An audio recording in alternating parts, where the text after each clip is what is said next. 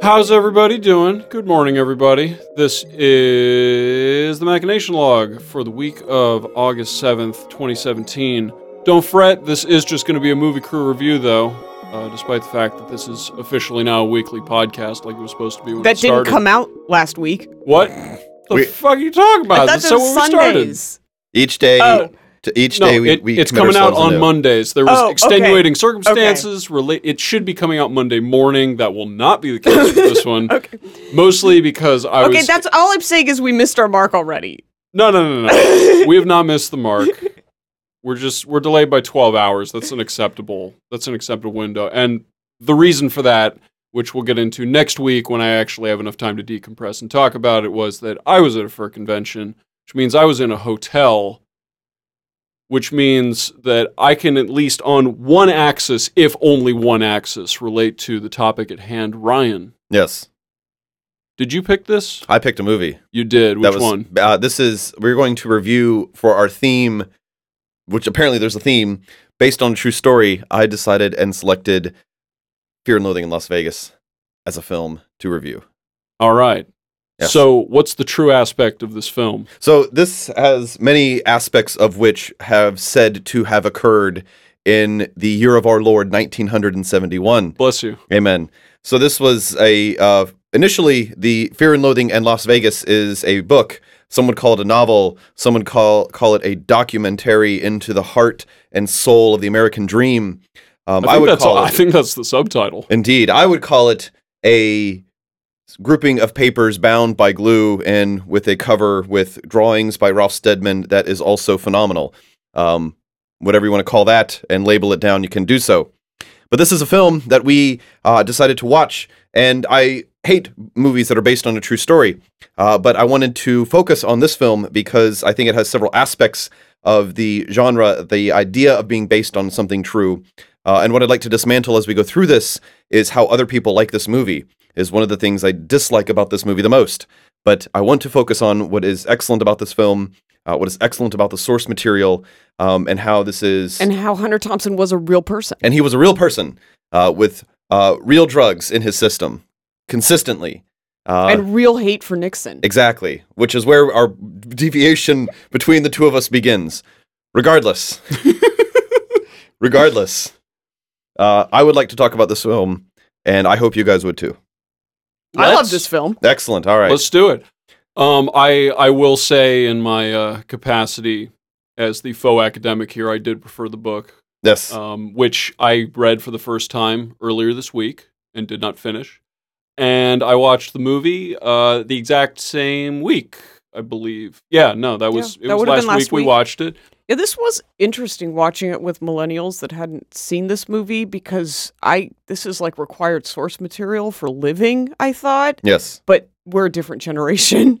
Well, and recreationally, we spend our times much differently than I think the, a lot of our contemporaries uh, around our circle of friends do now as well. So it was rather fun to like, you know, go through and watch a film w- with them that has a lot of like cultural and you know um, amusement and uh, recreational aspects. It's funny watching this because I hadn't watched this this decade, but I'd watched it plenty in my previous decades. Um, there is nary a line in this film that has not made it into my vernacular at some point in the last whenever this 20 years since this movie came out. absolutely It's well deserved. I mean, the, this the book this is based on, and the the film. If we're talking about the based on a true story component of this, this film tries really, really hard to be faithful to the literature it is based on. Uh, absolutely. the narrative is And nothing a, and but quotes strong from the and book. it's a strong order. Like it's a tall order, you know, I think. No, the thing the thing is well, both the both the novel is so tightly wound. I mean, the language of it just fucking blasts off the page and smacks you in the face. You know, it is it just wants to be read and and desires you to get through this very quickly.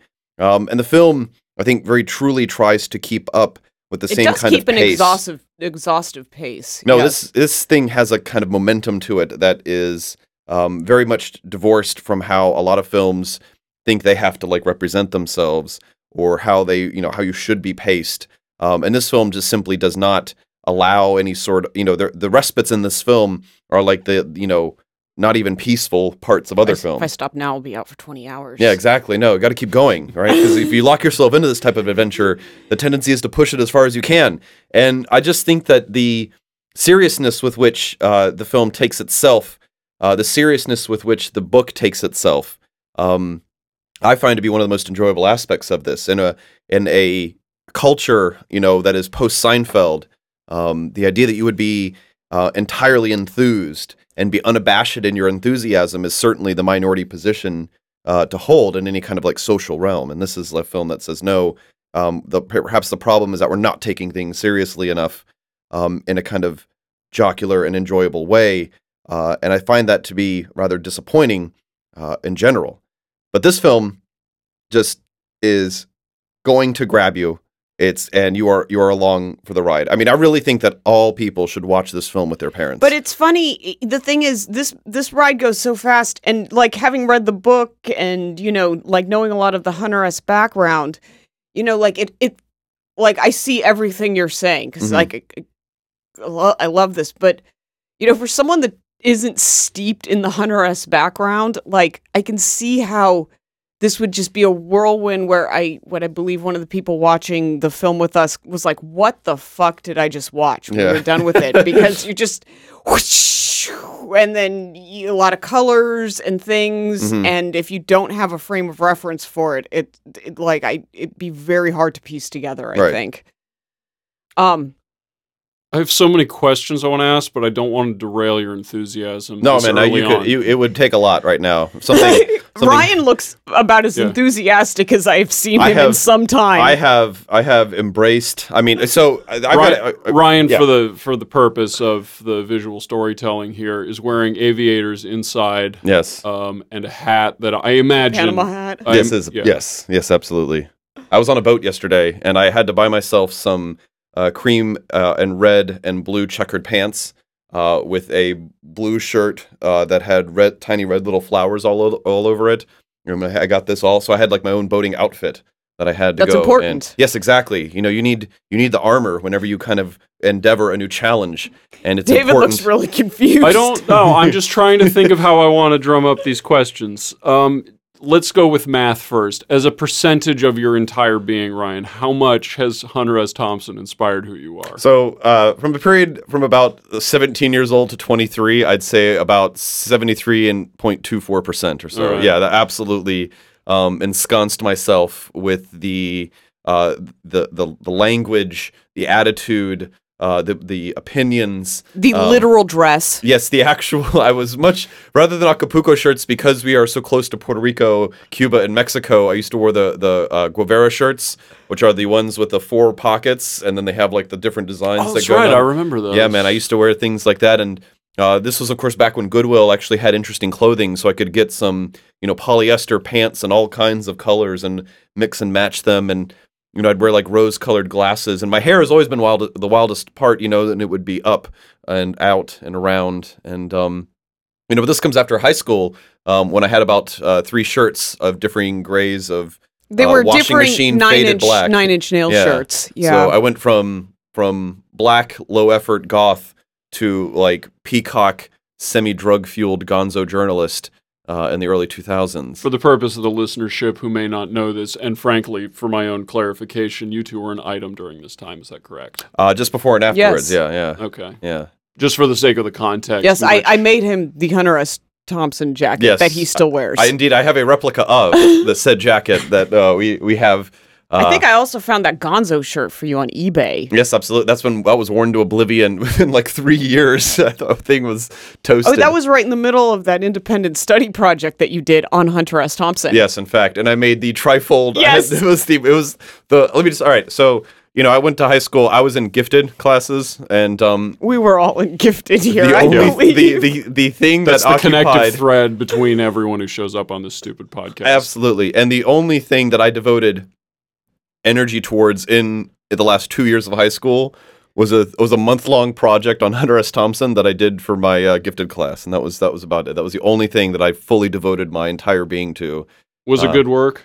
Yeah, it was excellent work. I s- actually It was still thorough. have. I have. They still have the trifolds. In fact. Uh, Ah. Yes. No. They've they've maintained themselves. Can we get a snapshot of that? I for probably the- could find those out. Yeah. Absolutely. Yeah. I know. we and I need re- an image for this particular episode. yeah, and so. and I I remember a period. So you know that was around the time the movie came out. So the Criterion released like the double disc special Mhm. feature when I was around 20, 21. and I remember having like a full weekend to myself where I just for forty eight hours watched every single minute of footage on this Criterion collection, and it was a very enjoyable weekend. Absolutely. yeah, what was the story behind? I mean, this movie came out in '97. Seven? Yeah, it was '97. Mm-hmm. So I mean, the time period was right. What was your experience of actually seeing a visual? This is the only visualization of a Hunter S. Thompson. piece Oh of no no no no no no no no no! Is it not? Where the Buffalo Roam? Bill Murray in the eighties. Yeah. Okay. It's actually, and yeah. Johnny Depp. The, Johnny Depp later went on to play a younger Hunter S. Thompson in Rummer Diaries.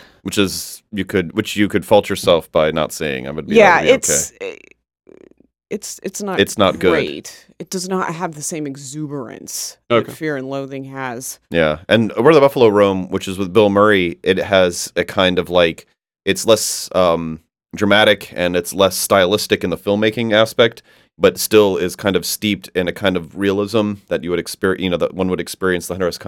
Thompson character. Yeah, Um, but it has a kind of like lo-fi charm to it that is just like really good. And then it's um, um, it's Bill Murray. So what the fuck's your problem? Yeah. Okay. Yeah. No. So why would yeah.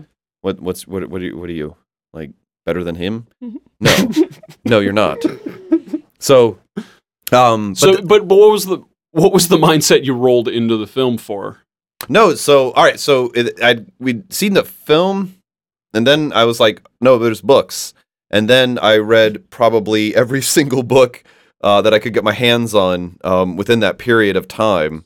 You watched the film before you read the book. Yeah, most likely. Yeah, I yeah. liked I liked films and movies about drugs in high school, so I gravitated toward this very naturally. Okay. Yeah, so we're watching like So, you know like, drugstore anything cowboys, Trainspotting, book uh, and Basketball movie were favorite. Basketball Diaries, book and movie, very f- you know something I liked in high school. and then and then you know it's like you know we like see a trailer or you see like the poster which by the way when i was in high school the only poster on my prison cell colored walls was a was a massive oh yeah, and I got you that Yeah, one bat m- too that you had on your wall. yeah i had a I had a bat in my hall uh, it was yeah man it's it's rough it's been rough So we just gravitated towards this. Like, absolutely Okay. it just felt right. Uh, the movie, I did want to say because I hadn't watched the movie this decade. right I mean, the movie does feel like a 97 movie. It does have a, a kind of dated feel to it, like comparatively now. It's got CGI in it.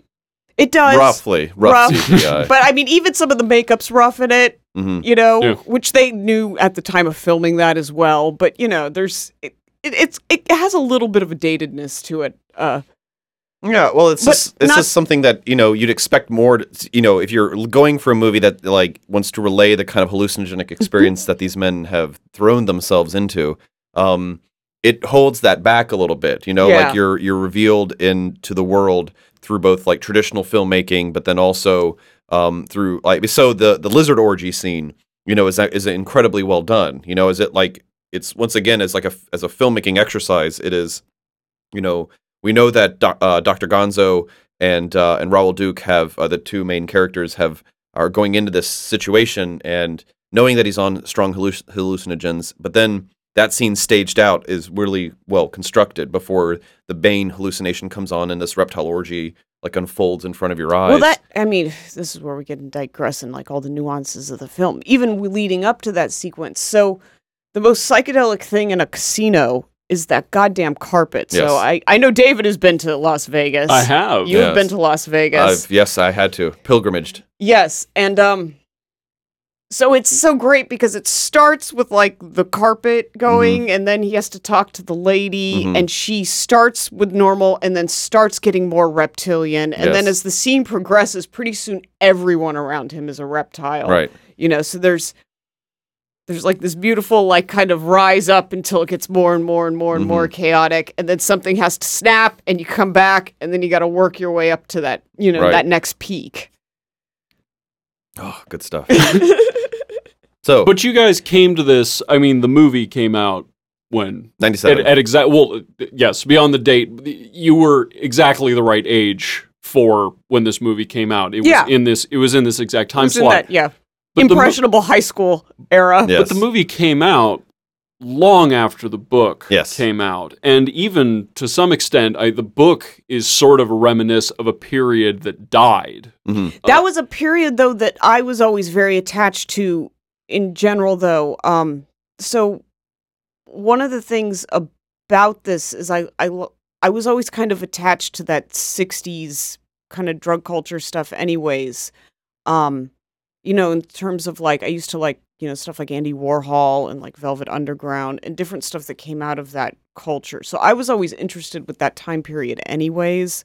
So this was kind of an extension of it. Well, and you got to realize too that like you know stylistically, you know, like when I when I first met Nicole, you know, is like over three days where it was like you know she has like a Harlequin skirt, you know, she has like you know like orange clothing, and so it's like this like you know like this like color uh becomes very like attached to this, right? Yeah. So like you know like Andy Warhol with like a silver wig kind of approach uh to to fashion and you know for someone who had like you know for you know in like internally you know like my colors were like dying and you know like yeah, you I wore you wore the black Nine Inch Nails shirts Yes, like every was day when I met and, you. and and like you know like all good goths you know it's like a manifestation of the kind of like bland Personality Yeah, that you that I had- exude. yeah that i had like well no that it was just like you know the colors were kind of fading and i saw no you know like i didn't i didn't know that there was something uh, that you have to like kind of put the cart before the horse sort of sort of thing in order to get some goddamn you know momentum and uh it was you know seeing that it like starts stimulating my imagination and it's like you know like hey you know i'll go to your room and it's your fucking room's like lav you know like light lavender and orange and i'm like you know like yes like like vibrancy color with drug movie posters Yes, all over. Exactly. And it's like, yes, vibrancy, color, uh, we can do this. This is this is something nice. And uh, you know, when you start, you know, finding these things like that are inspiring and, and are trying to awaken your and and communicating the kind of vibrancy uh, that you that life has. Um, you know, I wanted to like I wanted that, you know, like I had like I had like lost my ability to like register those kinds of things. Do you actually identify with the political message of the movie slash book? So, you know, the problem is that, like, I've always been a kind of ruthless prick, and I have a really vicious streak of, like, um, pragmatism to my politics. So, you know, I have, uh, you know, I have this bizarre kind of political philosophy anyway. But at the same time, um, I, you know, I believe in, like, liberty, like, a, to a very high degree. And it is important to me that we, you know, cultivate that and I don't see in my own and I've, I've been accused of this, but I simply don't simply recognize it that there is a kind of perhaps contradiction, um, you know, in that uh, in my political philosophy, uh, and I just refuse. You know, I, I just think you know, you're people people are just assholes. But I personally believe that there is no kind of reconciliation. Now, um, Hunter S. Thompson's the fact that he despises Richard Nixon to such a high degree um, is because Richard Nixon is emblematic um, you know, is that is that great totem of exactly what people in the '60s identified as being wrong. yeah, what they Uh, were fighting against. yeah, what a wrong Well, with he was the enemy. yeah. yes, and I he can brought on the drug war, and and, and he hated hippies. absolutely. But if we can measure ourselves by the strength of our enemies, um, you couldn't have picked a better enemy than Richard Milhous Nixon. And so, in that sense, you know, in terms of aiming high, you know, pulling back that bow, you know, uh, and letting that arrow loose, um, I really have to commend Hunter Thompson for choosing such a worthy adversary. I, that is a twistedly romantic way to approach that. No, and I've always kind of seen this as being, you know, how one should uh, kind of go with this, which is that um, if there's one thing I think you can learn by watching this movie and by learning about Hunter Thompson, is that there are things to take very seriously, um, and yourself should be one of the things that you take least seriously of all, and that's what I think is important. No, the the esprit Yes. of this movie and the way that it brings itself up and then crashes Mhm. uh, is definite. I mean, from like you said, even from the first scene, does it does it actually start with them in the car? Yes. Yeah, Zoom, it starts right, with them fucking- yeah, going it starts 100. with, yeah. It 100 miles. literally Starts starts, with at them 100, going 100 miles an an hour. Yeah. Um, in a convertible, top down, Down. heading east to Vegas. Fucking bats. Yes, We'll see him soon bats enough. all around. Yeah. Not necessarily Dutch angles, but I, I think there was some specific aggressive direction when it came to the cinematography of Oh, this yeah. movie. I remember there is actually a scene that does start with a flat shot that then tilts. Yeah. Yeah, to be because off you, you noticed it. You're like, oh, there you go. The camera's back in the right angle. Yeah, Oh, we lost the- it. Yeah, the camera the camera is aggressively unstable through the entire experience. Mhm. Um, which I mean, no further explanation is required for why that might be an appropriate choice. Although it does seem to have ticked off a lot of critics. It does strike me as a little odd that so many critics dislike this movie for sort of the same excuses that were given for disliking Hunter S. Thompson's original work Mhm. is that it's not it's not a novel Yes. unquote the way that it was derided was essentially that it was prose poetry hmm wrapped up in an era in a way that was not like timeless enough hmm to qua and this movie absolutely fits that mold. It's it- it is too uncomfortable to watch. It is way too long for what happens in it. Like it fits all of these little archetypes of things that people just don't seem to like in movies. All right. which explains to a T probably Ryan why you like it so much. Well, you know, people want this thing to be something that it's not.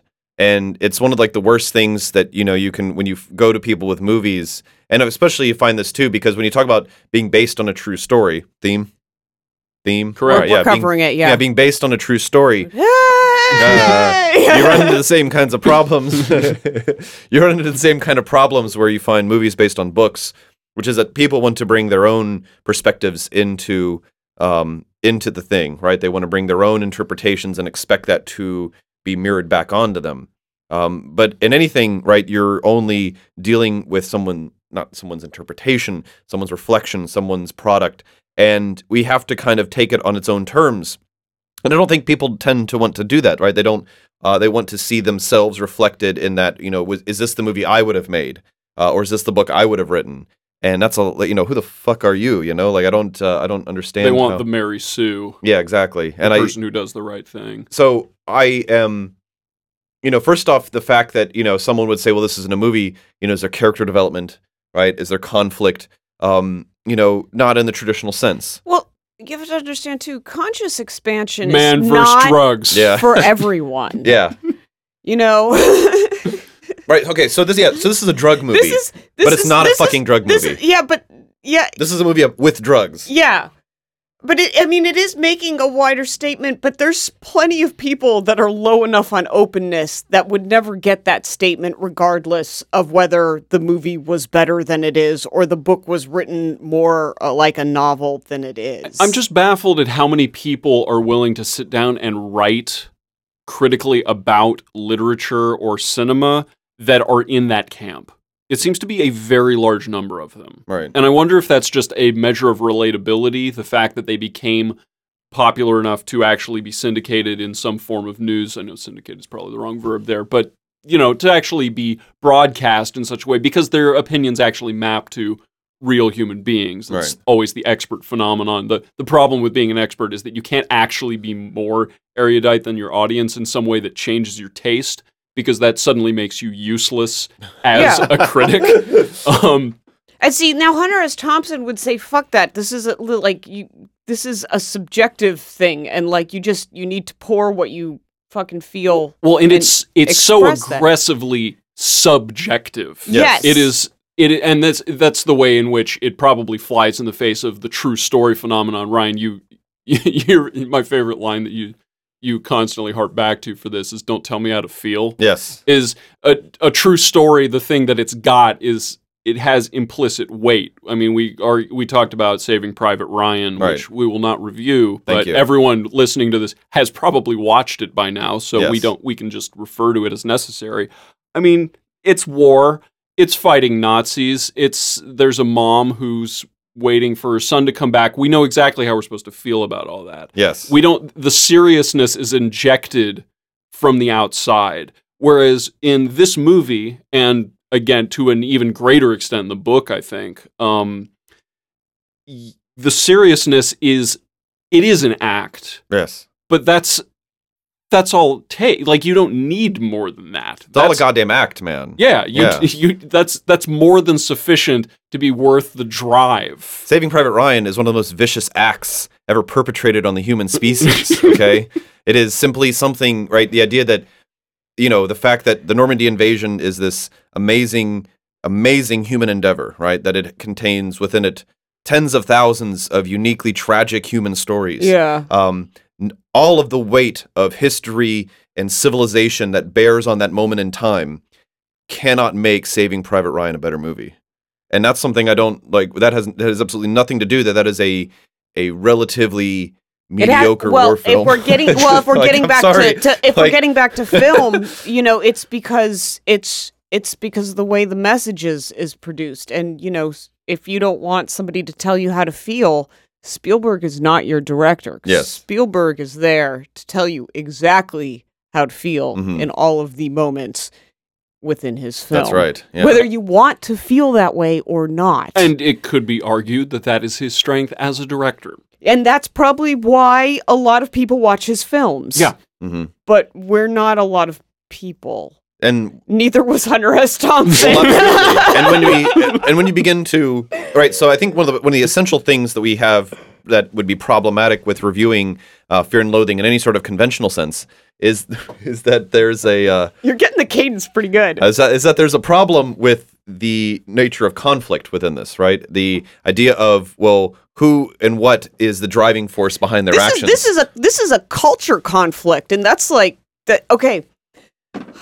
God, there's so many. There's there's so there's so deep much. breaths, deep breaths, Sonny boy. I don't know Pick how. one and we'll get back to I the don't know others. how far out I want to rant, but no, this is a movie about cult. This is a conflict with fucking culture, and Yes. culture is not your fucking friend. And the hippies fucked us over because that wave came crashing down in you know their psychedelic development Mhm. because Nixon was a you know worthy fucking foe and took them Mm-hmm. on. But like this fight. This fight still fight like Yes. this. There, there's still fight here, and there's still like that underground culture that is, or there's still like the underground that is fighting culture. Like, Yes. And there's still that's- a entirely visceral hatred of hippies. there is, there is, and that's why the next psychedelic movement is having to approach this differently because they're never going to break through with.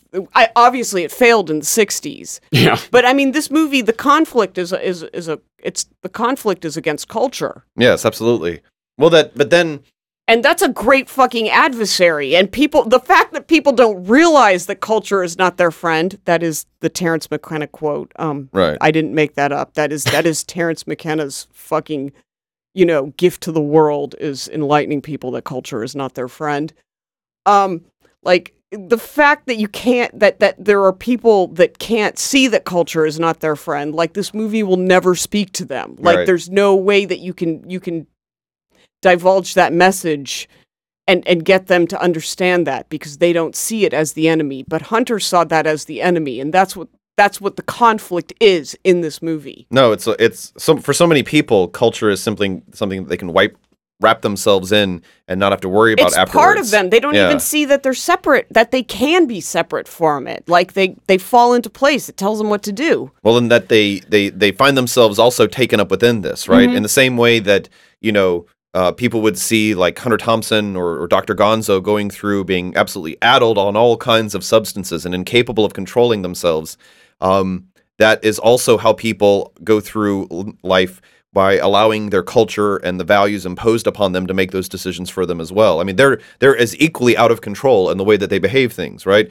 And this is something when you know the, the well, the film doesn't open with the car sequence, right? The film initially opens with some shots of you know protests of Vietnam going on about civil rights uh, fights, and you see the inherent violence. And in fact, the first images we're seeing is this like blood splattering across the screen, showing us that violence is a part of this culture, right? Viol- violence is a part of American culture, and the violence that's underlying a lot of our society and the values that glorify it um, is something that we've become accustomed to and unaware of right? And that's what is you know like the fact that they are out of control um, you know shit man there is no captain here you know? Like uh, this this whole fucking experiment is just out of control. Well, uh, the venue in which this takes place, Las Vegas. Goddamn! Pl- have you have you been to this place, listener? Have Las, you been to this place? Las Vegas is supposed to be where you take vacations. Unbelievable. It's supposed to be the place where you go for a respite from the grinding machinery of your life. Oh man, and, and you go Vegas there is a fucking and, grinding and the mach- machine. and the machines are even larger and more bombastic than they are back home. there are only two places in this world that is more contemptible and harsh to the human experience than Las Vegas. One is the Mariana Trench, uh, and the other is Vladivostok, Russia, which we'll get into later. But those places are horrible to be, and Vegas is nothing but a respite. It is nothing. It is. It is absolutely a terrible place, horrible place, uh, and I can't wait to go back. what's what's the most fun thing about Vegas Leaving. is getting even more capital. Yeah. Is further but look, I'm not I'm not about to knock that myself. I've been there many times. I grew grew up there essentially. I summered in Vegas. Yeah, it was. I mean, granted, it was a familial thing a lot of the time, but no, I have a gambling addiction. That's fine. That's well documented on this podcast. yes. But it's you take you take a car, you take a car load of drugs Mhm. with you. That should theoretically jive exactly with what Vegas is supposed to be. Vegas is supposed to be a carefree zone where, I mean, it, there is the allure of making money, sure, but also the opulence of it is that's the allure. And drugs are supposed to be a That heightening of those kinds of things. Yeah. And yet, all they do is notice how unlike the drugs they love Vegas actually is. Mhm. As soon as they start looking at anything in Vegas, Mhm. like the promise of Vegas is what they they're driving exactly the right car, they're in exactly the right mindset for all of it. They're snazzed up reporters with an alias going into this like you know they're infiltrating the mint for the mint 400 for a photo shoot. like, like that is they they are in a savage pursuit of the American dream, and it's just not a, it's not there. No, like it's it's, not. just it's just a hellhole when Right. they get there. Um, and the worst, most damning parts of it require no drugs at all. They go through Circus Circus. I think is maybe my favorite scene in the whole movie. They have they have like the act where they're like throwing a baby. Well, they're Mhm. on ether during that one. Yeah, but I mean, but once again, I mean, Vegas is a is an intentional construct created by humans who were not on drugs. I mean, this is the shocking thing to me, No, right? Like, exactly. That's it is an Circus artifice. Circus doesn't require the drugs to look ridiculous. No, it no, doesn't. No, and that and that and that this has all been inspired by people, you know, not on hallucinogens, all right, not Yeah. trying to create this kind of experience. Uh, but the whole manipulative aspect behind it is the idea that people would go to Vegas and and like you said, as a respite, right? That this is somehow relieving you from the burdens of modern American life rather than blatantly exposing and ex- uh, uh, uh, uh, Blatantly playing into your pathetic Ex- vices to exploit you the for what weakness of few, human nature. What few fucking dollars you have to spend on a vacation. yes. Oh my God. in the hopes of getting more. Yeah. Oh, make me always- rich. Make me very the rich. hope, the hope, the hope of this thing. Oh, Oh, it's a miserable hope. I've I've I've experienced like the people that live on that end, and that's that's a depressing existence. yes. But then you can go back up to your hotel room and chill in the bathtub and uh I just, I, as I was continually wandering around that town, I was just surprised that, and continually had to remind myself that this is somehow all legal, right? This is somehow all allowed, Yeah. permitted, if not Well, it's like it's like legal but heavily regulated. Like so, it's still like a simulation to some extent because you couldn't get away with doing what they did now. Well, no, the, yeah, the well, the, only because drinking, the campaign against drunk driving has gone away, right? The idea that you know we've come so hard down on the kind of consequences, right? I the whole they point, did legalize the whole point is to be recently. irresponsible, right? Mhm. Because what is it? What is Vegas? What is our tagline, right? What happens in Vegas? Stays in Vegas. Yes, right. So you can come here, right? Unleash yourself, right, onto these unholy mechanisms and somehow come back a better person. Give me a fucking break. Like this is just some place where we go and purge our, our, our horribleness and then somehow we can come back from this as if nothing's happened to us. so what did Terry Gilliam and crew do to achieve that recognition? Of uh, so well I mean you just have to go there, right? It's just So experience. that's that's all it took. Is that why? I according to the Wikipedia article, they had a hell of a time trying to put this movie together. yes. Well, I mean, you know, you can imagine working with the source material, and that's not exactly a you know organized, constructive process. I'm sure. Yeah, there was some point at which Jack Nicholson was going to be. I think uh, Scorsese was involved in Oh, one of Yeah, the uh, failed that- no, no. That- I mean, you, you want to talk about potential movie wet dreams, right? the idea of Jack Nicholson and Marlon Brando as Like- Duke and Dr. Gonzo is one, you know, directed by Stanley Kubrick. I mean, no, I mean, yes, I would. I mean, I have had, you know, many, many a, a wet dream fantasy in my in my dreams about such endeavors, but it was unfortunately not to be. But we got in the end Johnny Depp, Benicio del Toro, and a money and a cast person of the Monty Python to do Yeah. it. No, I I, think it was a good combo. I don't think we did. I don't, there's there's not a lot wrong with that. Yeah. Yeah. So Well, okay, so the thing is, you're trying because they obviously, as someone who's like very familiar with Vegas, they obviously filmed this movie in Vegas, but they had, you know, the problems of a. It still needed to be 70s Vegas, so you're Mhm. limited in like which hotels were still viable from that period. yeah, and then you know under the hallucination effects so like that circus circus scene that is i can ver that is at circus circus but there are a lot of things that they had to like cgi and change because like the big the big clown says bazooz or Bazooko circus so you know like starting there you're like that that is the real circus circus sign but that's not the name of that Mhm. place. And then you know yes in circus circus they have the big um the the trapeze artists going in the middle and they do the shows you know while you're going around the gaming uh, area. But the show that they showed was very different than the types that are there when you actually watch it because you know you're under the ether effect so the one that they're watching is like something with like they're birthing a baby and they've got to cut the umbilical Right. cord and it's really weird this is Wolver- wa- rabid Wolverine. they're- Yeah. they're Again, back you, and forth. You told you suggested that that may not actually happen, and that's really disappointing. No, Mhm. no, there is people doing circus acts in that thing, but they're not like they're not birthing babies from what I remember as part of the circuit circus act. Why not? I don't know.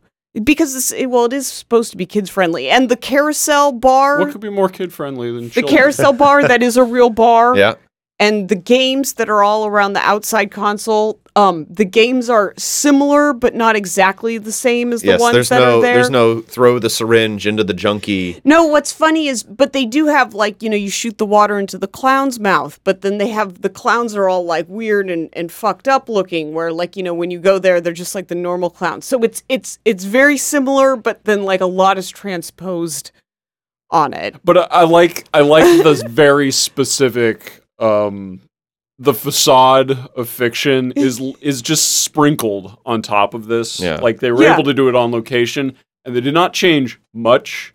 And the things that they did cha- they did change are basically the butts of jokes. They're not Yeah. actually they're not actually mechanically different No. from what you're doing in any of these places. No, they're not. Like that's like I said, that is circus circus, and that's what you do. You go in the carousel bar, you play a couple of games, and you watch the circus act that goes in the middle of it. Like that is the same. They're just there's kind of like the superimposed, you know, hallucinatory state on things, so that everything looks like it's going through. You got your you know. Romana clay going on for Everything looks like it's going through a funhouse mirror, but it isn't a real place. You know.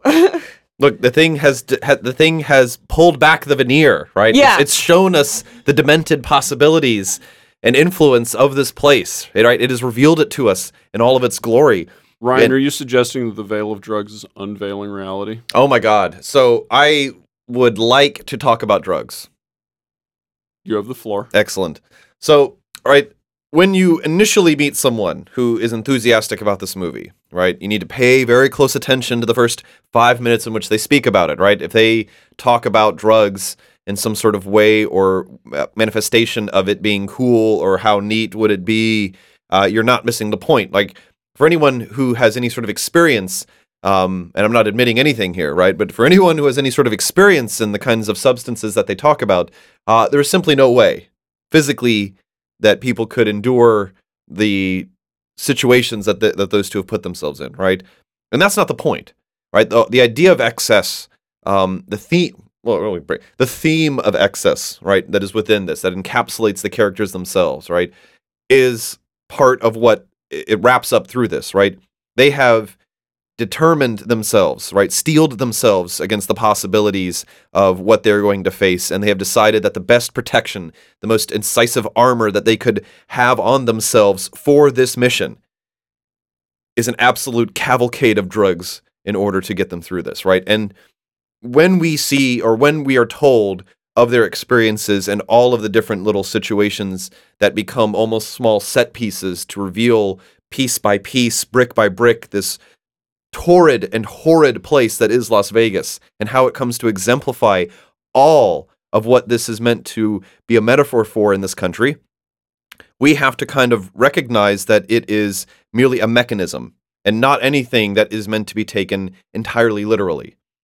And when you are able to allow a person who has seen this, right, when you are able to, in a sense, age them perhaps a decade in the conversation to explain this to them, right, then they can begin to take a look at this film and say, all right, yes, there is drug use, right, but let's move beyond it. Let's see where exactly this film and how it's commenting on this. And I would like to offer some several words of advice to people listening to this who think this is about drugs. First off, we've already talked about the fact that this has, in a sense, a, a commentary on what they're exposed to in Vegas. Second thing is, is that this is a film based in a particular time, in a particular place. And yet, it, the particular place, right, is America, right? During the 19, late 60s and early 70s, right, we see a period of what is seen as progress that is suddenly retrenched due to someone who is uniquely emblematic of the darkest forces of American culture. Not only that, right? But then they go to a place that is seemingly about a con- about the condensed nature of that and how they confront it in two main areas through basic uh, you know interaction with the casinos and then through a convention of district attorneys that has picked of all places right las vegas to come and hold their law and order temp seminar in when we look at those main interactions themselves, right? They can begin to kind of paint this larger picture about what these guys are confronting. And when you have determined not to simply flow, not to simply go along with the momentum, not to accept blindly the values that this massive sausage making fucking mechanism is trying to grind you into, right? You have to have a whole lot of mo- momentum and personal motivation to go against that, right? As they say, this is only a mission for people who are chock full of grit, right? And we have that. Yes, we have that. And I want to emphasize to people, right, that when you are trying to see and challenge things within yourself, right, that is what you have to try to do, right? You have to be brutal, right? You cannot you cannot simply if you're if, this is this is a podcast about self-improvement, right? You guys have just gone on a mission, a month long mission yourselves, right? In order to find something to improve upon and make yourself better as a person who can accomplish what they want to accomplish in their lives, right? Mhm. You have to be ruthless with yourself, right? You have to be brutal, right? You guys were going to punish yourselves. You did not go through with this. And- Obviously, you didn't listen to last week's podcast, but we'll assume that's all true for the sake of this excellent. argument. Yes. So Well, I I just followed through with the mission. exactly right because you've got grit. God yeah, damn it. yeah. David found a loophole. Well, listen to last week's podcast if you want to learn about that. But But in- are in we- any case. uh, Are you a lawyer? what What is going on? What has happened? I'm trying to let you proceed with your thought, even though there is actually in some letter of the law capacity an issue with it. But that's okay for the purpose of what we're talking about. Good. Okay. so, uh, one of the best things about this film um, are these little nuanced interactions. So I think perhaps the best way to move forward with this um, would be to some of your favorite scenes. Um, I want to talk initially about uh, the Lucy character. Um, so we can go ahead and go into that real quick, um, and then we'll kind of go from there. Okay, sound good? Yep. Okay. All right, oh, cool. so we're gonna talk about the movie? Yeah. Yeah. This, Oh. okay, this is a movie. Hey! Excellent. All right. So, um, Starring Johnny Depp. Yeah, sorry, Johnny Depp. Jo- Johnny Depp. Um, so one of the scenes in the movie, uh, Dr. Gonzo, who is uh, uh, Raoul Duke's attorney, uh, his partner in crime throughout this film, uh, he has left in some amazing rift in the space-time continuum. Has managed to head back to L.A. and fly back into Vegas the, over the, this ti- the weekend. timing works. The timing works because uh, it only takes an hour to fly from uh, L.A. to Vegas, Mhm. and where Johnny Depp was, he was about two hours out if Mhm. he had already reached Baker and would have taken. So we're looking at like four to six hours travel time for Right. Johnny Depp versus one hour travel. T- so it'd be tough, but he could fly back and forth in the time that Johnny Depp drove Absolutely. to Baker. Yeah. I was thinking about that actually. so. One of the most difficult things when you have to kind of talk to uh, to pe- people in general about this film Normies. Yeah, is that there are a lot of victims, right? That that there that these men perpetrate much on the people, the town, the locals that they encounter, um, and that absolutely is the case, right? They there are no innocents in this film, and they pre- do not pretend to be innocents. And uh, one of the people that gets that gets found out or wrapped up in this um, is uh, a young girl named Lucy, played by uh, Christina yeah, Ricci. Christina Ricci in this film. Um, Dr. Gonzo has met her on a plane, um, and she is an artist who exclusively paints portraits of Barbra Streisand. And when Raoul Duke goes into his new suite to cover the uh, district attorney's conference that is in the hotel where they're staying at, um, he finds Lucy, who attacks him in the in the hotel bites his ankle. yeah, bites his ankle. Uh, and a, and the uh, the suite is f- littered, filled with these portraits of Barbra Streisand.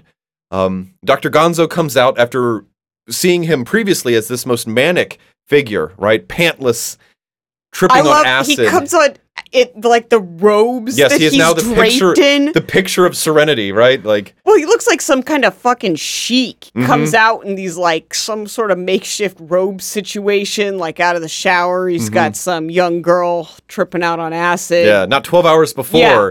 We've had to lock him in the bedroom because he's been wielding a fucking Bowie knife around a room, shrieking and hollering. I mean, as as a minor aside, Dr. Gonzo's character is easily my favorite in the entire affair. Just Yes. because he is he he is on paper a a man of authority.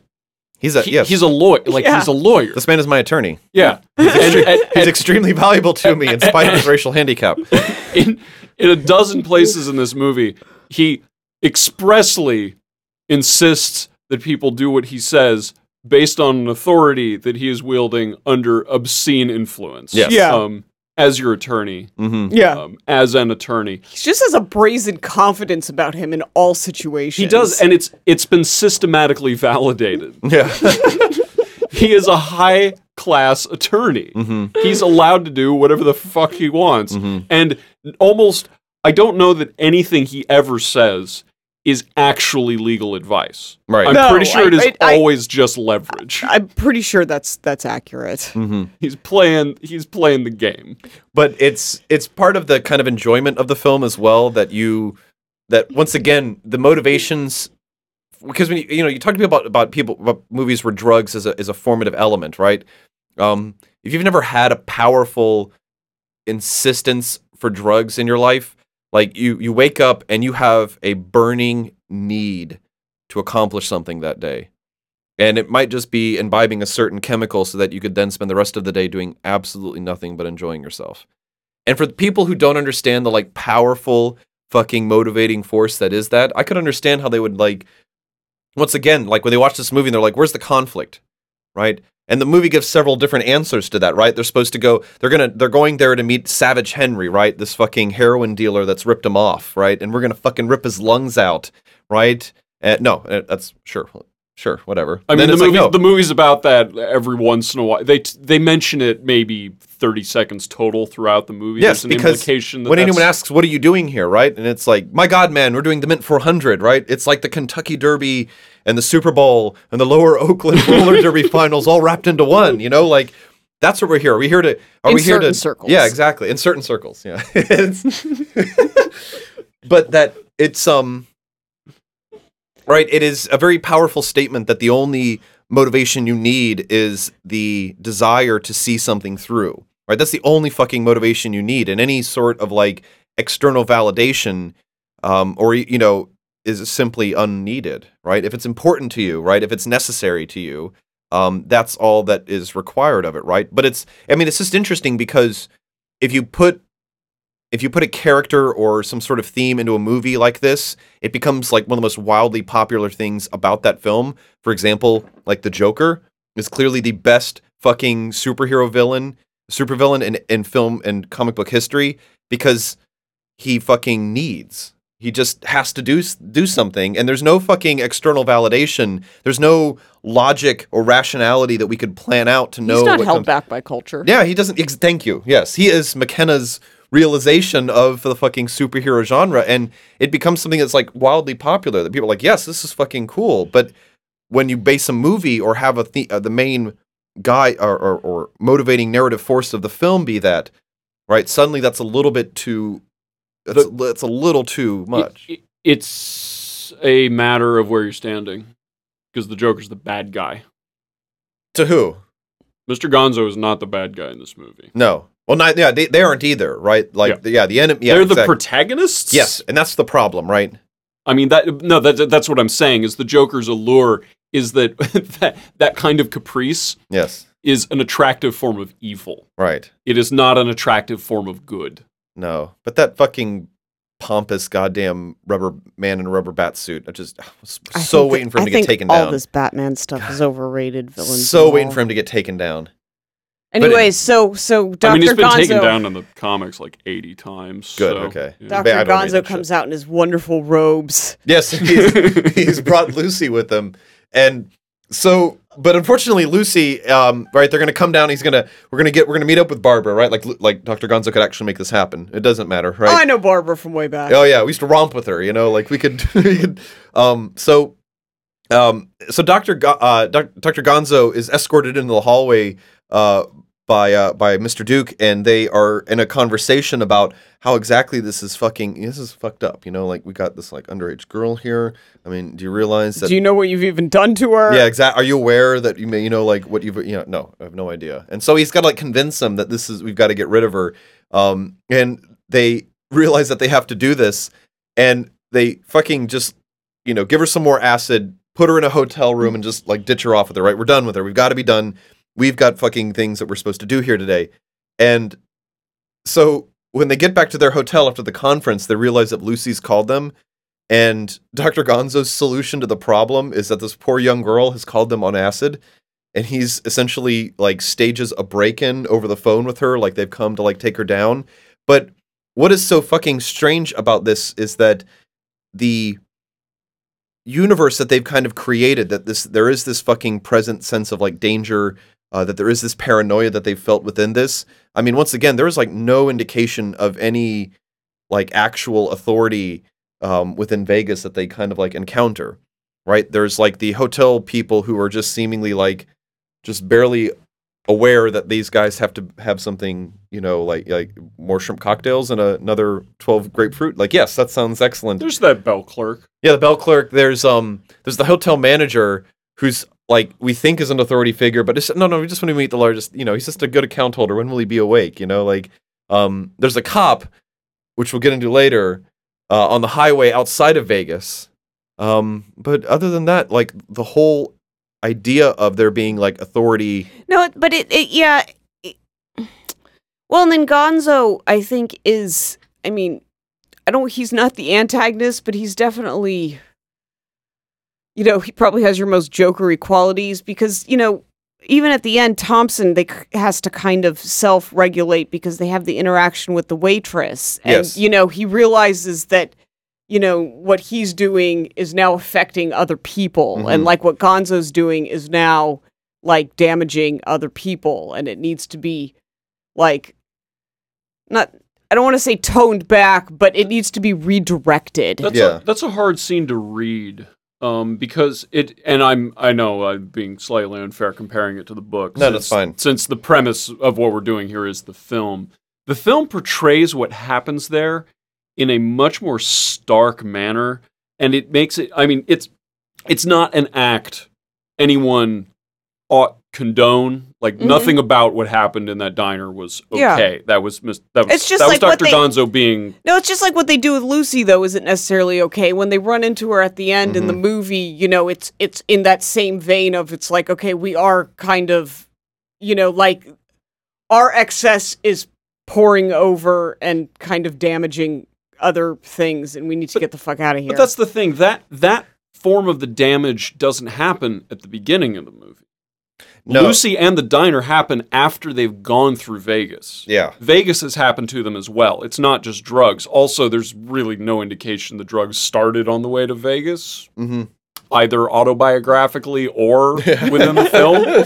You get a strong feeling that they're they're high constantly regardless. Yeah. So this this may be a greater dose than usual. hmm Um, and they do seem to have a carefree attitude in their spare time, but I don't think Gonzo is threatening wait staff most of the time. It feels like that was supposed to be the point. Okay. He feels like someone who could do that, though. I mean, he's someone that, you know, defends uh, Satan worshipping child molesters, you know, Yeah. so he's he's probably pretty lax on.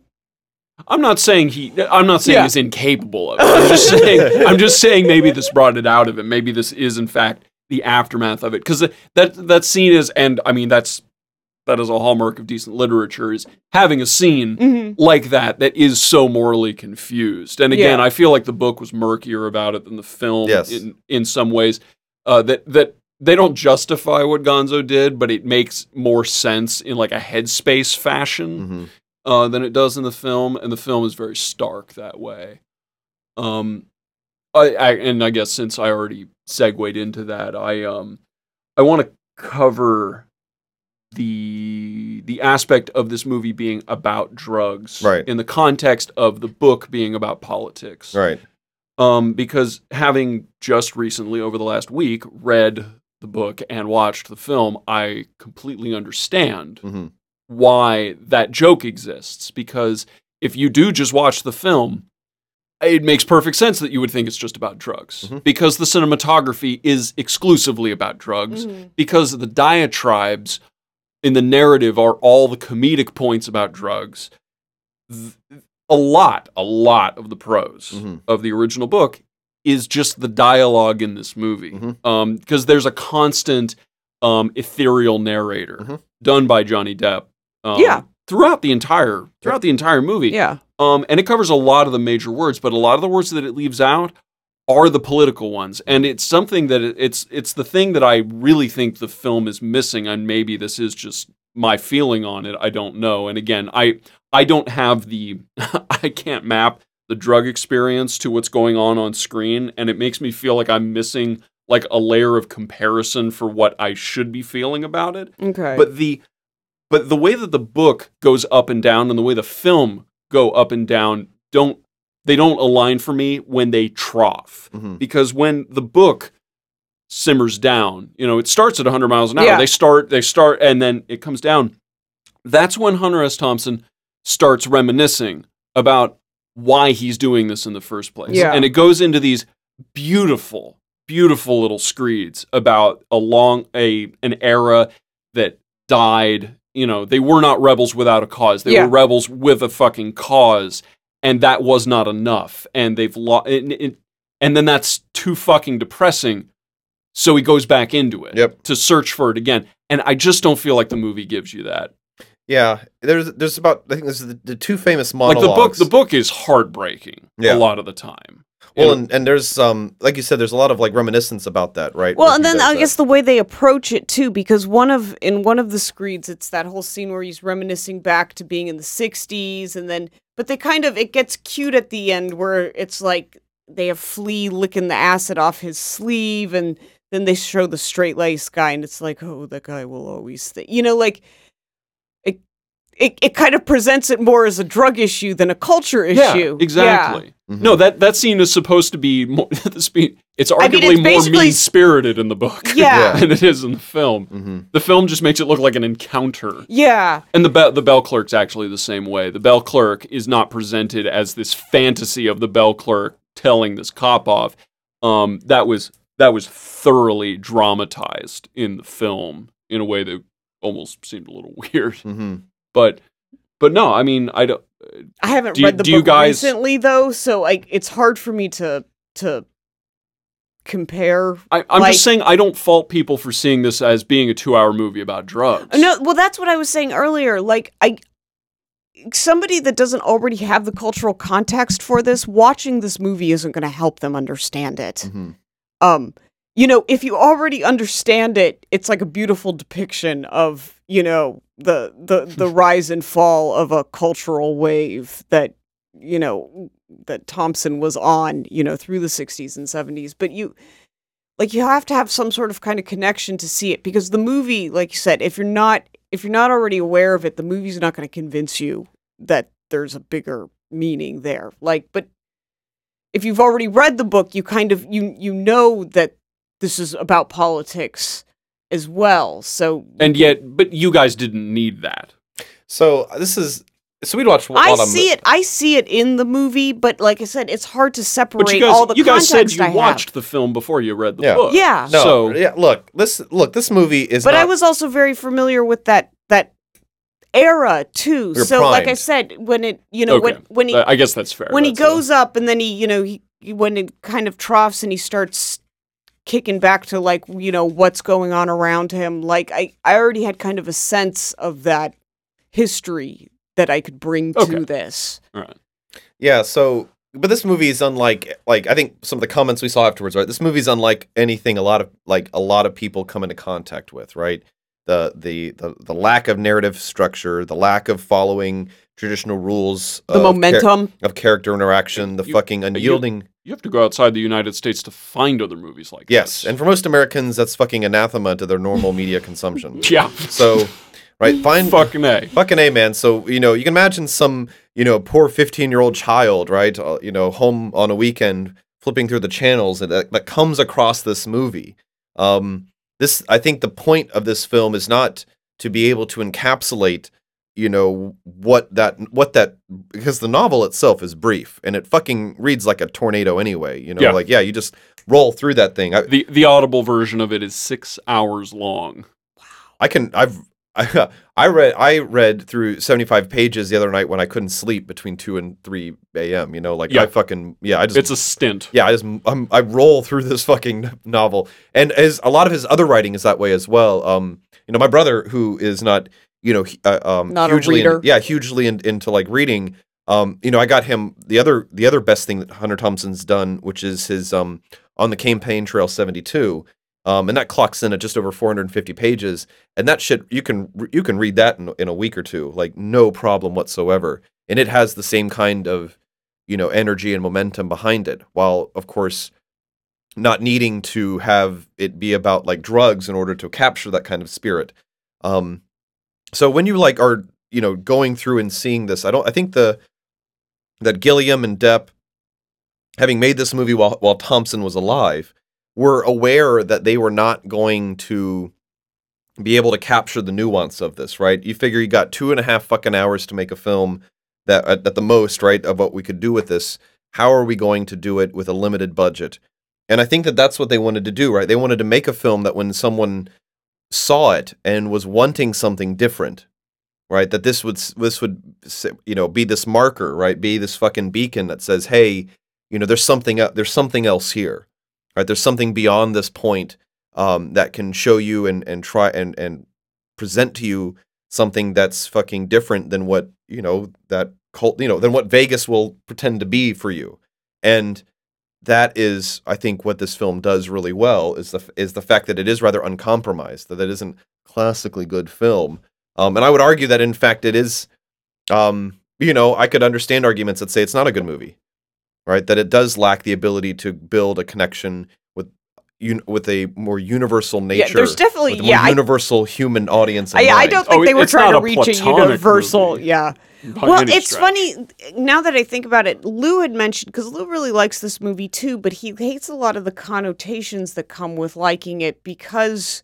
it gets perceived as a drug movie, and a lot of the kind of like references or the people you run into that Ugh. say they really like it, who They're are all- just oh my god. yeah, you know that that people. that is that does become a problem to a certain extent when people can't you know uh, separate like the purpose of the drugs from what the actual message and what the destruction of the American dream and culture is that he was trying to you know basically hash out on this trip. across time and space, the worst enemy of every subculture is its members. Yeah. So Yeah. So this this suffers from that as well. Yeah. Yeah. No, it's unfortunate because this thing like I said, just it has it has a depth to it that comes across uh, to me because I am aware I've you know I have been down into those depths and I can I can see that I, I can see those illusions I can see and feel the um like you mentioned in those especially in those two monologues and those two you know sequences where we were we're kind of revealed um you know those that that poignancy that he that he feels and relates to but you know it's feeling that poignancy that like you said fucking bounces him back into Yeah. uh, where he is and Yeah, he's got nowhere else to go. Uh, it is in having in having so um, effectively explicated why all of this mania is necessary. He is driven back into it mhm. because it's too it's too much to bear. Having to, there, there's nowhere to go. Yeah. he's trapped. Mhm. Um, the And only way to go what- is the only way to go is forward. And that's why you need drugs. Yeah. That's why people like him need drugs. well, that's why that's why normal people need Vegas Yeah. no I mean because this is like and that's why he needs drugs to do Vegas. yes it's, it's it's but once again right the the the savage journey into the heart of of the american dream you know there's there's two simultaneous journeys right there's there's the journey to vegas and the whole obscenity of what the american dream is that is represented by vegas but then there's his own journey into his own american dream and of course the tragedy of it is that he's realized that it is fucking gone Yeah. right that it that it that, that his dream yeah, that his died dream is gone. and that you know you fucking realize that as you you know as you as you experience this film and see this and it's i mean it's just it's just so surprising that it is you know that that this film has such a con like i said that unfortunate connotation to go along with it because um you know all you need to do is is literally scratch below a very accessible and fun and enjoyable uh surface in order to fucking allow and allow you know like i said the, only, the whole idea that like you know that like a serious writer would like make this you know i was like this is all like you know you got to realize like a little like 16 year old ryan riley you know is a little- about the same height right a little 16 Yeah, year old about ryan the same height yeah the little 16 year old ryan riley is like a younger. you know, a younger Ryan Riley is um you know discovers this and is like this is fucking eye opening to me you know like um and like I said for someone who needed um energy for someone who needed motiv- uh, a little bit of motivation man this thing has it in spades this thing's got enough energy to uh, you know you can live off the fumes for this thing for several years afterwards Do you think appreciating this movie can be taught? I think that you the one the one characteristic um, that would really help someone to to be open to learning about this um, is a fucking really savage need for their own like l- liberty and thought. Um, I think you have to really want something different than what's being offered. And while that isn't to say that you will perhaps adopt everything or uh, or, or find like stylistically, you know, the the aesthetic of this as being something that is your cup of tea, um, I think for someone who is, you know, who has, you know, for someone who's lost, like I said, right, for someone who knows that they're not being satisfied by this, um, you know, I think that this could be something you could relay to someone and have them begin to see that this is a possible answer for that, even if it's not the answer for you. So, just to maybe just to edify our dear listeners here, um, so this is uh, something about uh, Hunter S. Thompson is what we've come to know as uh, a, a style of journalism called gonzo. Which he invented in this book. Theoretically, yes, yes, he absolutely did. Um, there had been some. uh, So in the '60s, there was a kind of movement around writers who were covering actual events, and so this comes back to where I, I think that this whole idea of being based on a true story is where we can kind of round out I was there. Exactly. Yes, I was there. Right, this might have happened. It probably did happen. Right? Did these guys? So here's here's the basis. Right? Is this movie based on a true story? Right? Did Hunter Thompson and his lawyer at some point in time take a drug-addled trip from L.A. to Vegas, abuse the locals, right? Harass the work, uh, harass the help, um, and otherwise do an torrential blitz through that town over a weekend? I'm absolutely certain that happened in some capacity. No, and of course, um, but what is so both entirely frustrating about the based on a true story trope and is the idea that right we we superimpose right like the the, the lesson the story that is that this is supposed to give to us, right? And then we take that and then fucking reinterpret reality through it in order to fucking be told what this true story is actually about. And this film, of course, does that, right? This is not, this is a based on a a true story film, but the fact that it seeks out such a subjective take on this, right? The fact that it has such a, I think, unique and Well, it's unabashed about Un- it. and just is yes exactly Yeah. right like i mean it should have said based on a true story in, in front of it right just so that the fucking Just as a fuck you. yeah just so the normies would be like well honey did you do, you- do you really think someone could take 75 pellets of mescaline over a Yeah, weekend yeah, so you can have the street Jeez, people honey. going, oh man i'm i'd be really surprised you know but like it almost needs i mean if anything this movie's lacking i mean i'm i'm kind of upset that this film did not have based on a true story within it and um but so gonzo journalism there journalism I was. There I am. yeah, there I am. Jesus, God Almighty! look at look at that bunch over there, man. They've spotted us. Um, so I think that uh, one of my favorite things, of course, is Gonzo journalism is that the the author and the story are enmeshed into each other. Um, Hunter Thompson's first major break, and in fact, he's on a um, there's a really great you can find it on YouTube where Hunter Thompson was on a show called This Is Your Life where people were like, you know, you had like a panel of guests and they would explain shit that you've done and you'd have to like, but Hunter S. Thompson's on that show uh, because um, in the mid 60s, uh, he, in a sense, joins uh, the Hells Angels, uh, the biker gang, and writes a sto- series of stories which become a novel um, about the Hells Angels. And this kind of I mean, you can, you can kind of begin to see like the operational way in which you would build this kind of uh, the idea that he's like infiltrated, the idea that he has, in order to, once again, objectively report, he must subjectively become and join, um, becomes this very fucking cool uh, way in which Gonzo journalism approaches um, events uh, and, and seeks to explain and report on them. And uh, that is exactly, I think, what is kind of fun about this too, and why I think this idea of based on a true story is that what's so absurd about it is any sort of claim to like objectivity. And this film is fucking no. Um, in fact, we're going to complain total subjectivity in order to present something that is perhaps more true and more real than what actually happened. Well, yeah, it's got a brazenly unreliable narrator. Yes. I mean, the the guy is talking through everything he's doing, hmm um, but that doesn't. We already know that what he is doing is a portrayal of what the narrator is saying. hmm So, and that's that's actually normally when you have an unreliable narrator, the reason you have it there is so that you can trick the audience in some regard, either narratively speaking, to go with a plot twist, or as showed up. I, I forget it's, probably a DFW thing, just because it seems like the right time period for it. The disconnect between what people say and what they do Yes. and the way television sort of um, television exploded this whole idea that you could see a politician lie through their teeth and then watch the footage of hmm the carnage contradicting what they're talking about. This narrator does not do that ever. hmm Uh, this narrator in the film, and this is something that can't come across in the book because the book doesn't have the visual and audio component, it just has the audio component.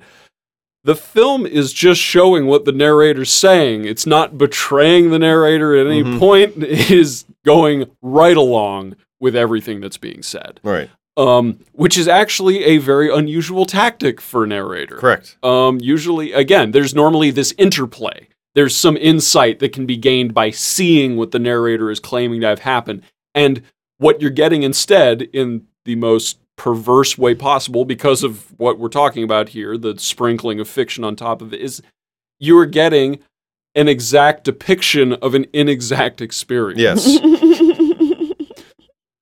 um, and that's not. And again, I guess that that actually sort of ties into why I don't. I don't know how much I actually like the film because yeah.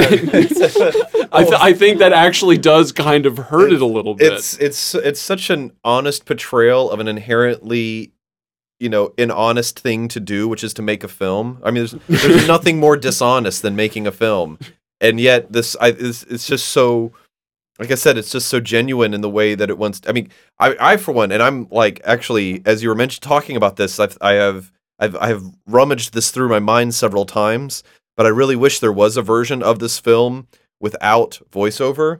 And I would like, I mean, as you The like, Blade Runner cut. yeah, exactly. like there is the kind of Blade Runner cut where like all the voiceover would be stripped from this, and all we would have would be, you know, the film it, it, as it was presented. And I'm I'm all excited thinking as I'm like replaying scenes in my mind, like you know, like just being able because. You know, I- it, I would- mean, it would look, I so th- take you into that moment with them rather than hearing that narration. No, absolutely, and I think that I mean that I think that's a tenet we established at some point is that We've voiceover is yeah, we've discussed this voiceover thing before. yeah voiceover is problematic for a variety of reasons. Yeah. and I think I I do think it hurts this film. I mean, it's it's hard to know without ta doing some sort of mechanical dislocation, but I do. There, there's something about the fact that the narrator is just talking yes, about what's happening. yes, Um, and that's that's clever and it's funny because obviously it's just riffing off the book. It's just taking lines out of the book and then illustrating them for you, which is Mhm. what Terry Gilliam is known for. Yeah, but he, but for this film, you know, what, which, like you said, because be- I mean, drugs are a subjective experience. I mean, my own recent history will relay that as well. But like, there's just been a lot in which we could fucking, you know, like I really, I really wish that I had a narrator with me at some points, you know, to like, you know, like guide me through some of this as well. And Yeah, just to explain what was going on yeah, right yeah, there. Exactly. Yeah. No, Yeah. Like what is happening? You know, like um but um but one of the things I think that saves voice the voiceover in this film is that it's fucking fully committed to, right? The idea that it essentially just, you know, highlights of the of, of the audiobook that we're kind of playing through this. Um the the they allow it to imbue humor within this um you know, they uh it it references things that are happening now, foreshadows in the future, like you said, um, provides context. Um, it switches over between, like, you know, even the narration will like invade the current thinking of the characters involved Mm-hmm. to where the narrator will be speaking and suddenly we'll see the main character in the narrator's voice. Like, Jesus, did I say that? You know, did Well, I yeah, because you know, there like is the- yeah, there's a couple fucking- times where we don't know whether it's it's in his head or whether he's actually just Oh, saying no, this. No, see, I have a bone to pick very specifically with that because that joke is already in the book. Mhm. What I wish instead is that the voiceover was just always Depp talking. Just him talking. Mhm. That it wasn't a voiceover; it was literally his lines. Probably just could said have gotten Yeah. away with that. I mean, the voiceover the voiceover never bothered me specifically with this, but mostly because it's such good. No, it's not. It's not bothersome. Yeah. It's just it it betrays what I don't like about it as a Yes. film. Yeah. No, and it and it is problematic, all right? Because voiceover is a voiceover is a fucking It's a crutch. yeah, yeah, it's a it's a it's a it's No, a, and I could see just just for the same reason why I said like even people even with the voiceover, you know, some people would just not get this movie without someone explaining what's going on in the scenes. Oh, you'd you'd, be- you'd lose even more people. Mhm. Yeah, you'd need they need to pull the camera back a lot Yeah. Yeah. farther. No, the than they do. sociopathology of the of, the, Yeah. of everything going on would be a little bit too much. I mean, you get accused of making a film, you know, that's essentially nihilistic, you know, like, you know, without narration or context being provided by some sort of disembodied responsible narrator. Uh, Jesus Christ. Well, I mean, the the film does very little visually to describe that. I mean, there's a couple of scenes where he's watching the news, Mhm. which Mhm. features much much more prominently in the book. Um, it- there's there's just like these moments. They have the the carnival around Circus Circus where it's obviously supposed Well, even to in the be beginning, decadent. it's just like and explaining them going back and forth. Like first they go to the rental place, and then he's got to pick up the shirts, and then he's got to drive back, and then the car got in an accident, and then he's got to get across town, and then he's Well, it's that it's that litany of fucking obstacle solution, Yeah. obstacle solution. Like it- it's it builds that fucking that that determination of the to get the story. God damn it, you know, like oh god damn it. But again, it drags me it drags me back to my not gripe nec- with not not nec- voiceover anyways. Well, not not necessarily my original question, but if the visual side of this is only reinforcing the th- if the book can be said to have a thesis, and I think even though that's it's a little strong to call it strictly a thesis, I think there's there's some themes in the book, Mhm. if nothing else, that are Mhm. if the visual side of it is not reinforcing those themes, what is the value of the film? Because the one that it is absolutely reinforcing is the drug one. Right. No, well, all yeah, all of the cultural stuff is really told through the narration stuff and flashback. Yeah, that's and that's that's my problem with the film. hmm Like it's a good film because and it's not like No Country for Old Men. I read No Country for Old Men. That is a great book.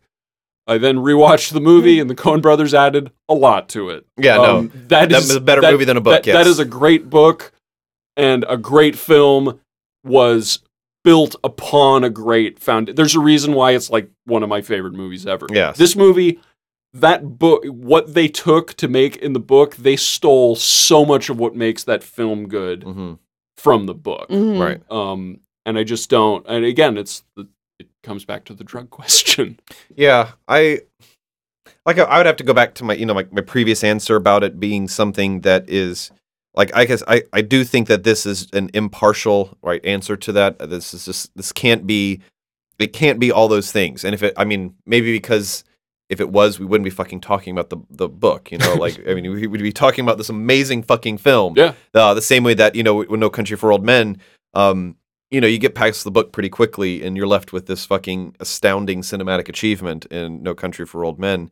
Um, but so it's it. I it just it once again I think just has to relay what someone brings to that right. Like when we watched it, you know, we were kind of like aware that like this is you know this is just a, a beginning point, right? This Mhm. isn't the end point in and of itself uh, for what this like represented to us. The fact that we like enjoyed the experience watching it, the fact that we were like in tune with it, and you know, like you as well. I mean, read you didn't have to read the book, you know. No. But yeah, exactly. But you went and read it, and you know, I think we all have the opinion that the book is fucking better than this movie. no but i mean by sheer utility the film did its job Yes, absolutely. Um, I guess here's here's another way to rephrase this question: What did Terry Gilliam and Johnny Depp and Benicio del Toro bring to this narrative?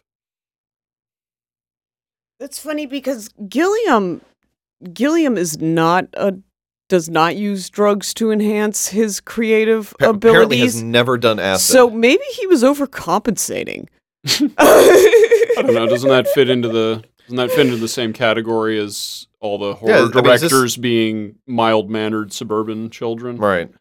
Is that the, the case? I think Yeah, more this- the the George Romero and that kind Okay. of stuff. They all do. Uh, they're they're all They're all just, just like fat and nerdy, right? well, they're all just mild mannered people who live in crimeless areas around the United States and then That have like dream about torturous, horrible yeah, things. torturous, happening. horrible Yeah. things happening in their Yeah. minds all the time. When he when the zombie crushes his head, could we get more brain coming out the ears?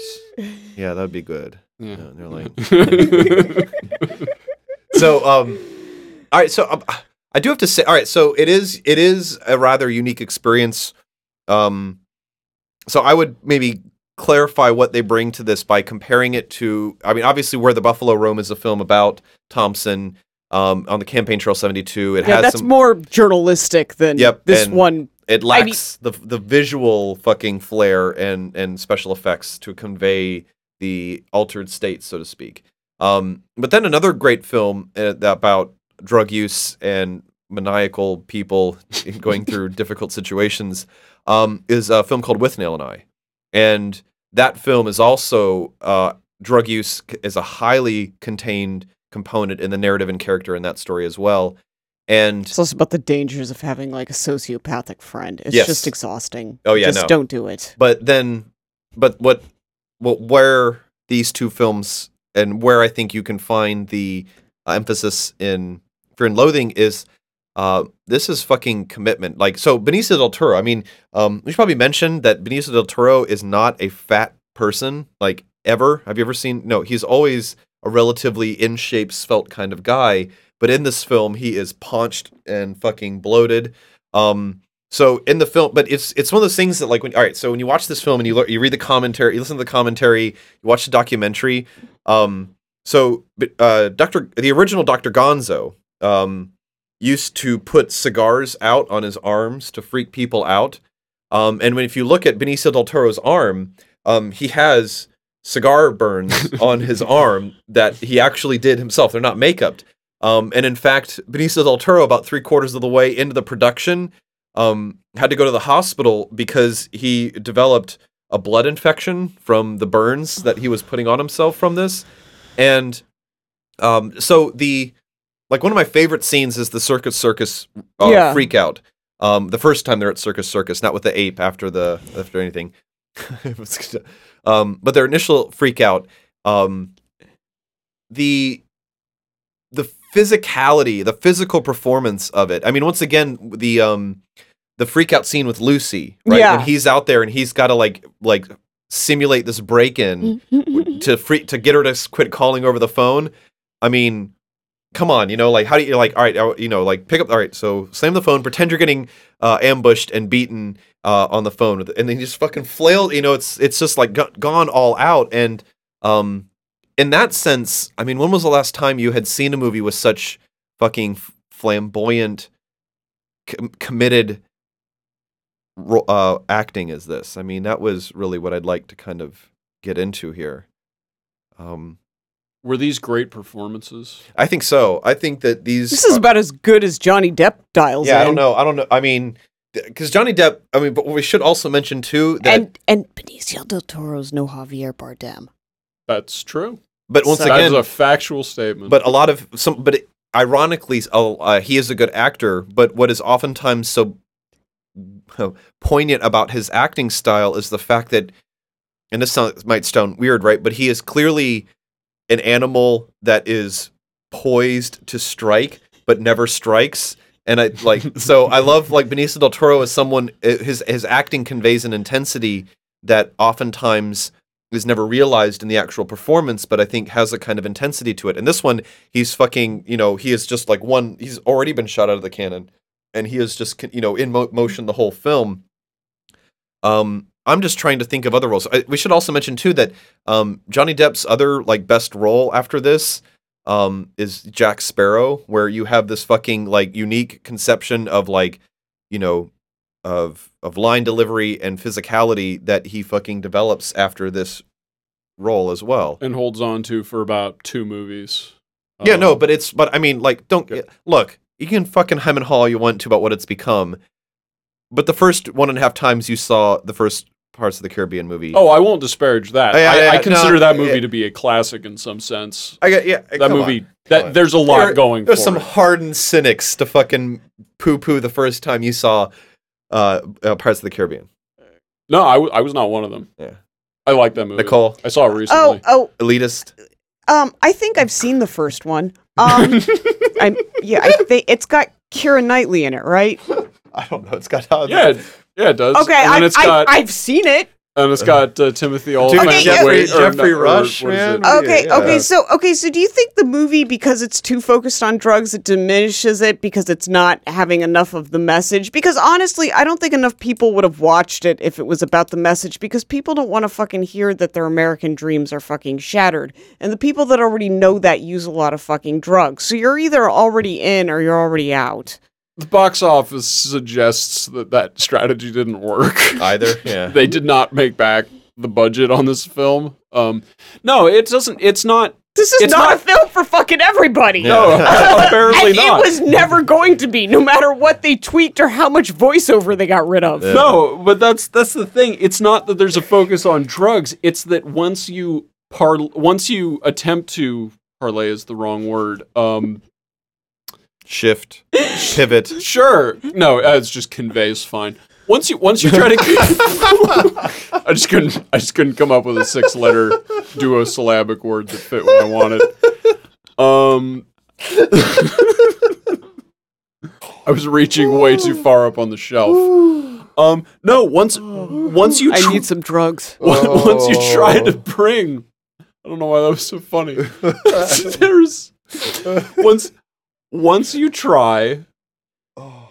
to put a visual spin on this novel while remaining this faithful to it, you end up focusing on drugs because there's that's what's happening. Yeah. Like they That's didn't, the action. they didn't have to focus on it. That just naturally became the focus Right. because they didn't. It's clear they did not want to step on Hunter S. Thompson. Yeah. Like there is an im- Yeah, there is an almost fanboyish reverence Yep. for him. Oh, th- no, no doubt. I mean, J- okay, Johnny Depp has like serious fanboy reverence for Hunter S. Thompson. I mean, he shot his ashes out of a cannon at his own cost of three million dollars to just, you know, commemorate him. Mhm. that sounds very Johnny Depp. Yeah, Yeah. yeah. No, there's there's no doubt reverence going on with like everybody doing this project. No, I mean I I don't want to necessarily speak to what was in anyone's mind during filming, but I I get the impression that they they in some sense were were afraid of tweaking the vision. No, there's a commitment to this project. I think that you know why they were there and why it needed to be made, and who it and how it could try to project what was in that. Um, Okay, so all right, well let's go with that question. Yeah. Needed to be made. Yeah, I think well the, because at the time, you know, like Thompson's older um, by this point. Um, at 97, he's what just barely just in his mid 50s, and he's a rough late 50s. I mean, you know, he's fucking hard. Um, Hard Thompson, living. Gee, I wonder why. Yeah, Thompson. Well, Thompson kills himself in 2005. I mean, he, he Mhm. commits suicide. Um, you know, after his body begins to break down from the lifestyle he led. You know, he has, he commits suicide in 2005, and um, you know, I think there's a kind of recognition that um, you know, the only way to kind of like reach a new generation would be to, you know, to reinvent it through a kind of visual medium uh, that could fucking, you know, present it in an extravagant way uh, to a, you know a generation of people who fucking didn't read, you know, who are or who aren't engaged with the kind of like the the culture in the same way. So it, I Okay. think, needed to be made. Uh, that, that's a satisfactory answer. yeah, I think that needed to be made would be that would be that that would be the best chance for you know this to live on in that kind of sense. And um, I mean, it's a little, it's a little cynical, I Yeah. guess, that it's um, that that are, that answer is essentially uh, those damn kids.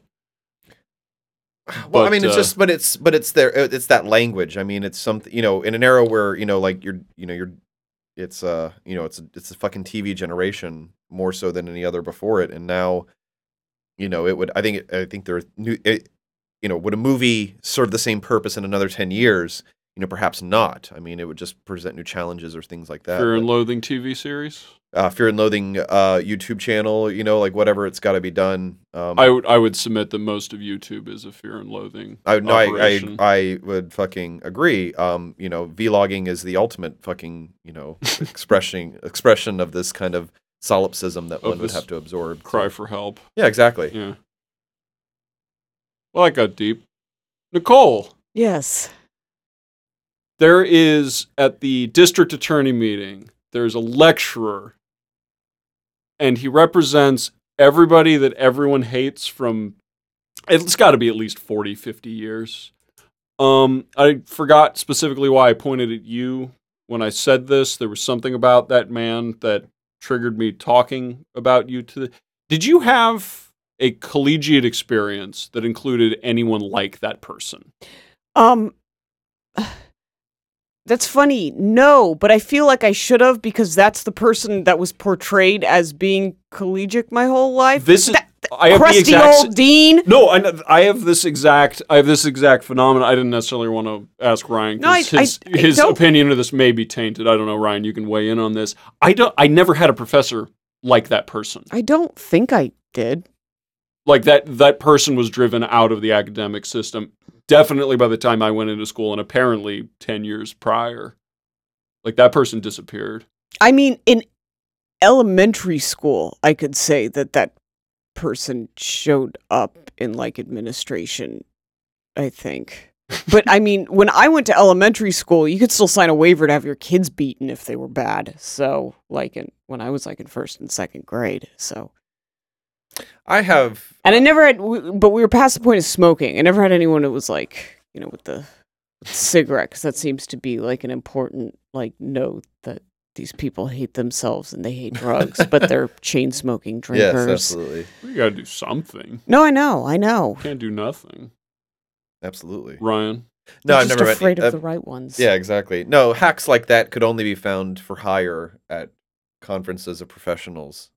like they wouldn't like you couldn't like academe those people get ridden out those people get found out way early But that's the thing. What what he's doing is a form of academia. Where is the split?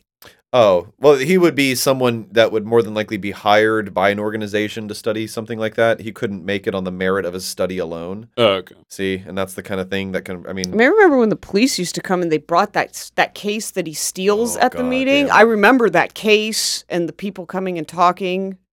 And like pointing to the stuff. Like that was a real thing. I remember That's the that. thing. I I always had a police officer do that though. It was, I think it it was was never an actually educated human being. yeah, I think it was, probably it was police officers well- or like recovering fucking drug addicts or Yeah. something. I mean, I'm, I'm not calling police officers stupid. I'm just saying they they were not given a formal education on what they were talking about.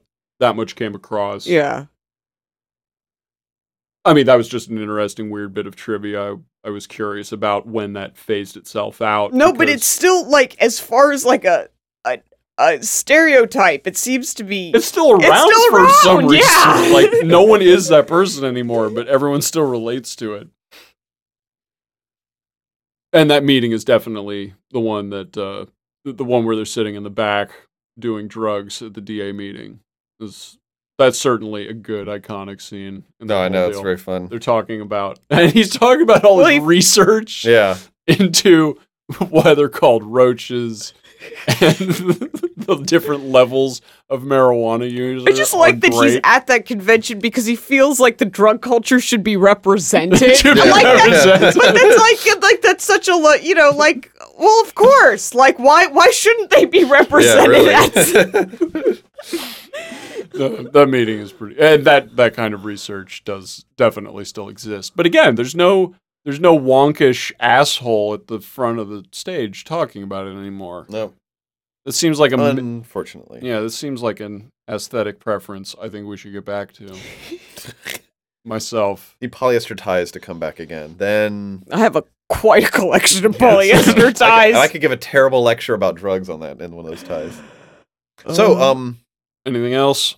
well, so this is what all true stories should really be about. absolutely. I think Are we continuing the I theme? can commend him for that. Yeah, it's a month, man. All right. Well, Nicole. The month Okay. of July, August, whenever so we Bum, I, I'm, I'm juggling two of them, and All right. but th- they both have pros and cons. Okay. Okay, so I wanted to either do Bronson Okay. or The Revenant. okay. All right.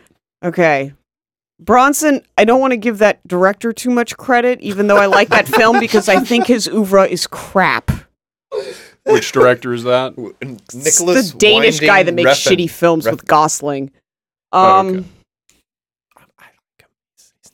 Oh, okay. you don't know what you're talking about. Oh god. Okay, Dude, oh, I want to do that movie. I want to do Bronson though. Okay. No, I'm just- okay. uh, well, okay, and it's also shorter. The Revenant, I really enjoy watching. It's much longer, but I don't want a podcast to devolve into a Leo bashing situation. I don't know how you Well, guys there's feel. plenty to. T- I would talk about Brady more than I would talk about or I- Hardy. My bad, not Tom Brady. I- well, if you notice, player. the, the commonality between these two films is that they both have Tom Hardy. So, look- so it is a win-win on that front. All right. I just, I just, I have to say that whether you like it or not, whether you are aware of it or not, Leonardo DiCaprio is one of the best actors of this generation. Just fucking deal with that. No, I don't have a problem No, with I'm, him. I'm talking to them. okay. Those people who are simply. Much like this movie, I grew up with DiCaprio, and he had really great movies before Titanic.